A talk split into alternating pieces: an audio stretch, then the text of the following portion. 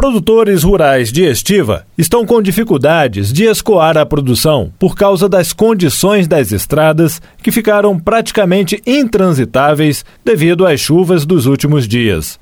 O produtor Donizete, do Pantano dos Rosas, diz que está há oito dias sem coleta de leite no sítio. Vou falar a verdade para vocês, nós estamos aqui sem saída. Onde eu tô, não sai para baixo para ir para Pouso Alegre, nem sentido estivo seguindo Pantano Teodoro. Não tem nada, a estrada acabou, não tem nada. Aliás, já não tinha, né? E não deram manutenção suficiente, agora estamos sem saída. Trechos que atolam, morro que, que encrava e, e não sobe. Né? A gente já, eu já estou aqui há oito dias, né? Sem ter coleta de leite aqui no sítio, tem, tendo que levar no trator longe. Então tá difícil. Muito difícil mesmo. A situação do município de Estiva é complicada.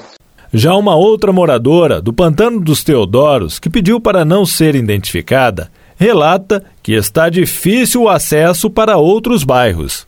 A estrada está ficando bem danificada, né? Porque está com bastante chuva, a estrada nossa não foi conservada. E agora questão de chuva, então tem acesso de um bairro para o outro, já nem vai mais, já não tem condição.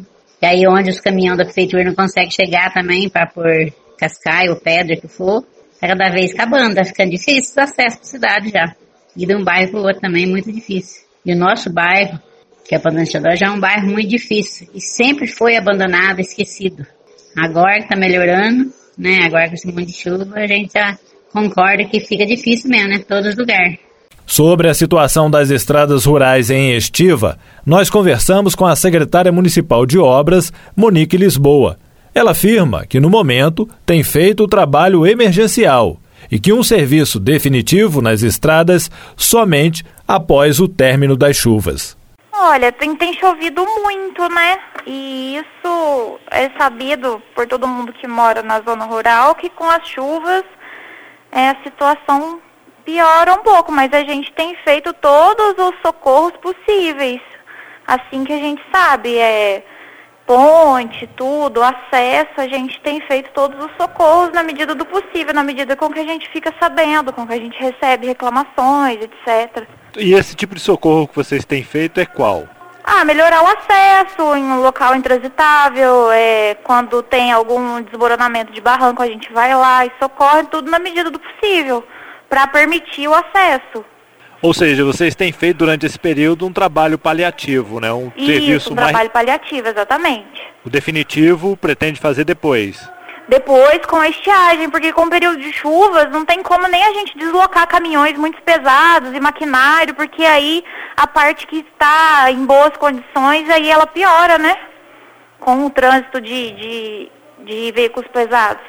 Qual a recomendação vocês deixam para o pessoal da área rural?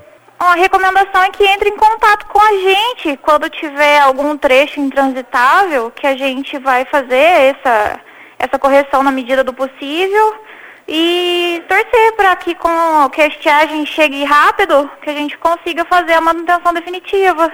E qual o telefone para contato? É o 3462 1122. E esse tempo chuvoso deverá continuar por pelo menos até o início da próxima semana, de acordo com o Instituto Nacional de Meteorologia. Segundo o IMET, até a próxima segunda-feira ainda teremos no sul de Minas um tempo nublado, com pancadas de chuva e trovoadas isoladas. Jefferson Machado, da Rádio Difusora HD, para a rede Arquidiocesana de Rádio.